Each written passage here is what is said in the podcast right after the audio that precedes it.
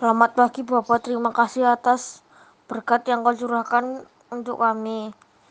Masih boleh melihat ciptaanmu yang begitu besar. Berikanlah kami roh kudusmu agar kami dapat mengikuti PJJ hari ini. Tuhan kami berdoa juga untuk kesehatan semua keluarga masuk di ini. Hanya dalam, hanya dalam namamu kami berdoa dan mengucap syukur amin.